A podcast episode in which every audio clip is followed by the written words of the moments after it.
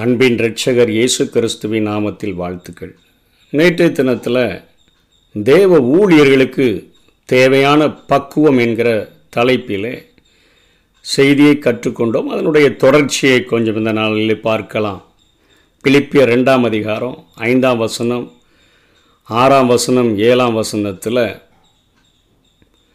கிறிஸ்து இயேசுவிலிருந்த சிந்தையே உங்களிலும் இருக்க கடவுது. அவர் தேவனுடைய ரூபமாயிருந்தும் தேவனுக்கு சமமாயிருப்பதை கொள்ளையாடின பொருளாக எண்ணாமல் தம்மைத்தாமே வெறுமையாக்கி அடிமையின் ரூபம் எடுத்து மனுஷர் சாயலானால் அவர் மனுஷ ரூபமாய் காணப்பட்டு மரண பரியந்தம் அதாவது சிலுவையின் மரண பரியந்தமும் கீழ்ப்படிந்தவராகி தம்மை தாமே தாழ்த்தினார் என்று சொல்லி இங்கே இயேசு கிறிஸ்துவை குறித்து இங்கே பிலிப்பியருக்கு பவுல் எழுதுகிறதை பார்க்கிறோம்.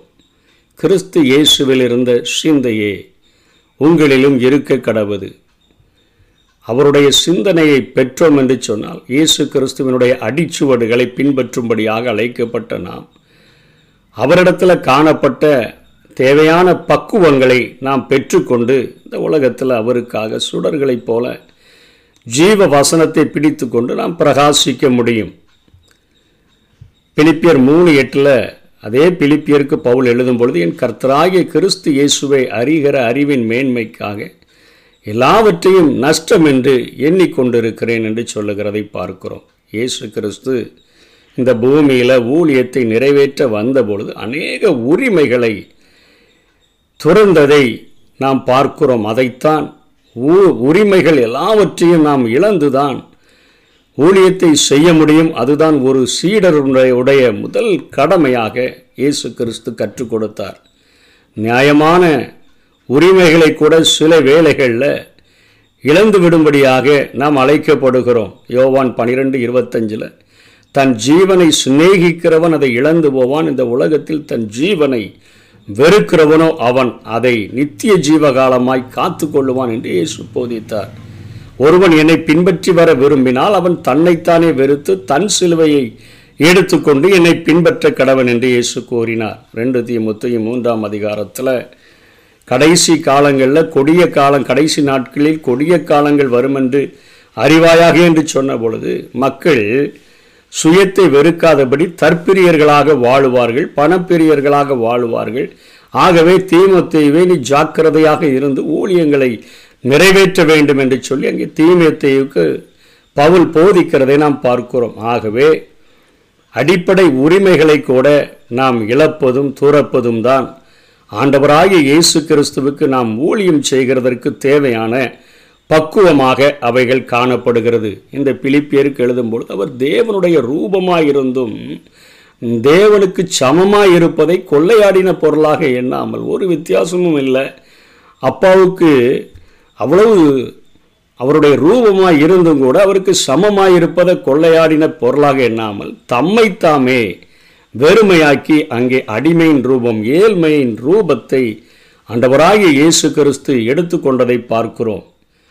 ரெண்டாவதாக தேவத்துவத்தினுடைய பரிபூர்ணம் எல்லாம் அவருக்குள்ள அப்படியே பூரணமாக இருந்தது. அந்த தேவத்துவத்தினுடைய பூரண அழகையே அவர் இழந்தவராக இந்த பூமியில் மனிதர்களை நேசித்தபடியினால தனக்கானவைகளை அல்ல பிறனுக்கானவைகளையும் நோக்குவானாக என்று பிலிப்பி ரெண்டு நாளில் சொல்லப்பட்டபடி அந்த காரியங்களை நிறைவேற்றும்படியாக அந்த தேவத்துவத்தினுடைய பூரண அழகை நமக்காக துறந்து மனித ரூபம் எடுத்து வந்ததை நாம் பார்க்கிறோம். அதே போல அவர் தன்னுடைய வல்லமையை வெளிப்படுத்துகிறதற்கு வனாந்தரத்தில் சாத்தானால் சோதிக்கப்படும் பொழுது வாய்ப்புகள் கிடைத்தது. இந்த கல்லுகளையெல்லாம் அப்பங்களாகும்படி செய்யும் என்று சொன்னான் நீ தேவாலயத்தில் கீழே குதிச்சானா தன்னுடைய தூதர்களுக்கு கட்டளையிடுவார். அப்பொழுது உன்னுடைய கால்கள் இடராதபடி கைகளில் ஏந்தி கொண்டு போவார்கள் என்று சொன்ன போதெல்லாம் ஆண்டவர் அந்த காரியங்களில் அவர் தேவனுடைய குமாரனாய் இருந்தும் கூட எந்த ஒரு காரியத்திலையும் சத்ருவுக்கு ஆண்டவர் அவனுடைய வார்த்தைகளுக்கு இடம் கொடுக்கவே இல்லை.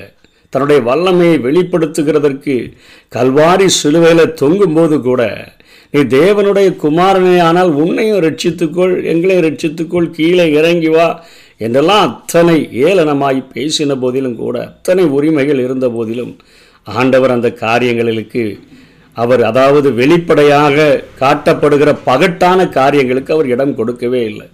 அதே போல் இந்த பூமியில் வாழ்ந்த பொழுது அவர் சொல்லுகிறார் நரிகளுக்கு குழிகளும் ஆகாயத்து பறவைகளுக்கு கூடுகளும் உண்டு.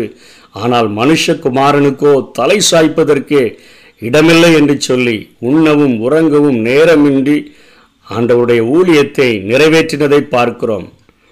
பகற்காலம் இருக்கும் மட்டும் என்னை அனுப்பினவருடைய கிரியையை செய்ய வேண்டும். ஒருவனும் கிரியை செய்யக்கூடாத ராக்காலம் வருகிறது என்கிற அந்த காரியங்கள் அவரை உந்தி தள்ளி அவர் ஊழியம் செய்ததை பார்க்கிறோம். அதே போல சொந்த குடும்பத்தையும் நேசிக்க வேண்டிய குடும்பத்தையும் தேவனுடைய அந்த முதல் கடமை தேவனுக்காக செய்ய வேண்டிய ஊழியத்திலிருந்து கொஞ்சம் அடுத்தபடியாக தள்ளி வைத்திருந்ததை நாம் பார்க்கிறோம். உம்முடைய தாயாரும் சகோதரர்கள் உம்மை தேடுகிறார்கள் என்று சொன்ன பொழுது என்னுடைய தாயார் யார்? என்னுடைய சகோதரர் யார்? அதாவது என்னுடைய தேவனுடைய சித்தத்தை நிறைவேற்றுகிற இவர்களே எனது தாயும் எனது சகோதரர்களும் ஆவார்கள் என்று சொல்லி தேவ சித்தத்துக்கு முதலிடத்தையும் ரெண்டாவது தான் தன்னுடைய குடும்பங்களுக்கு அவர் அந்த காரியங்களை கொடுத்ததை பார்க்கிறோம். கர்த்தத்துவத்தினுடைய மேன்மைகளை ஆண்டவர் துறந்து இந்த பூமிக்கு வந்ததை பார்க்கிறோம். அதை இழந்தவராக அவர் அந்த கல்வாரி சிலுவைக்கு செல்கிறதற்கு முன்பாக தன்னுடைய ஆடையை கலத்தி வைத்துவிட்டு ஒரு சீலையை இடுப்பில் கட்டிக்கொண்டு சீடர்களுடைய கால்களை கழுவினதை பார்க்கிறோம். ஒருவன் தலைவனாக இருக்க விரும்பினால் முதன்மையாக இருக்க விரும்பினால அவன் எப்படி இருக்கணுங்கிற காரியங்களையும் அவர் அந்த கல்வாரி சிலுவைக்கு செல்கிறதற்கு முன்பாக கால்களை கழுவி கொடுத்ததை நாம் பார்க்கிறோம். அதே போல அங்கே கெச்சமனை தோட்டத்தில் பேதுரு அவசரப்பட்டு பட்டயத்தை எடுத்து மல்குஸ் என்கிறவனுடைய காதை வெட்டின போதிலும் கூட ஆண்டவர் சொல்லுகிறான் நான் கட்டளையிட்டால் இத்தனை லேய்கவனுக்கும் அதரம் அதிகமான துகுதர்களை ஆண்டவர் கட்டளையிடுவார் என்று சொல்லிட்டு அந்த காரியத்தையும் நான் அனுமதி நான் அனுமதிக்க ஜெபிக்க மாட்டேன் என்று சொல்லி அங்கே அந்த காரியத்திலையும் தன்னுடைய உரிமைகளை விட்டு கொடுக்கிறதை பார்க்கிறோம். அந்த கல்வாரி சிலுவையை சுமந்து கொண்டு செல்லும் பொழுது எல்லாரும் அழுகிறார்கள். ஆண்டவர் அவர்களை பார்த்து சொல்லுகிறார் எனக்காக அழாமல் உங்களுக்காகவும் உங்கள் பிள்ளைகளுக்காகவும் நீங்கள் அழுகுங்கள். உங்களுடைய குடும்பங்களுக்காக நீங்கள் பாரப்படுங்க. என்னுடைய காரியங்களை குறித்து பாரப்பட வேண்டாம் என்று சொல்லி தனக்காக அழுது பரிதாபப்பட்டவர்களையும் கூட அந்த பரிதாபத்தை தன்னுடைய பிள்ளைகளின் மேல் ஆண்டவர் திருப்பி விடுகிறதை பார்க்கிறோம்.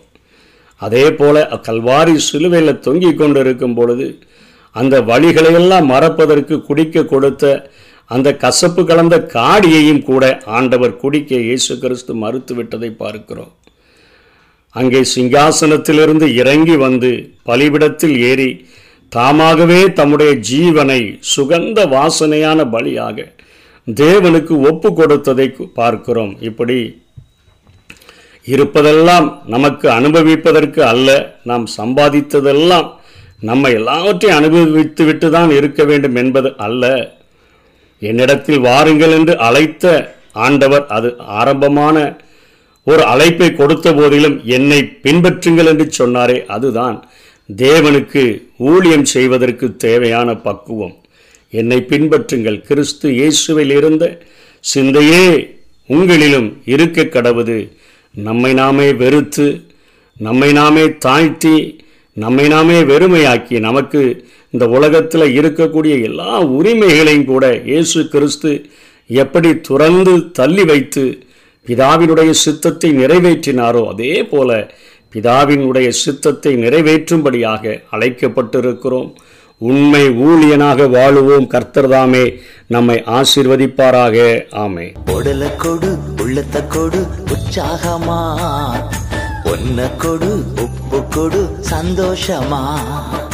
உடல கொடு உள்ளத்த கொடு உற்சாகமா.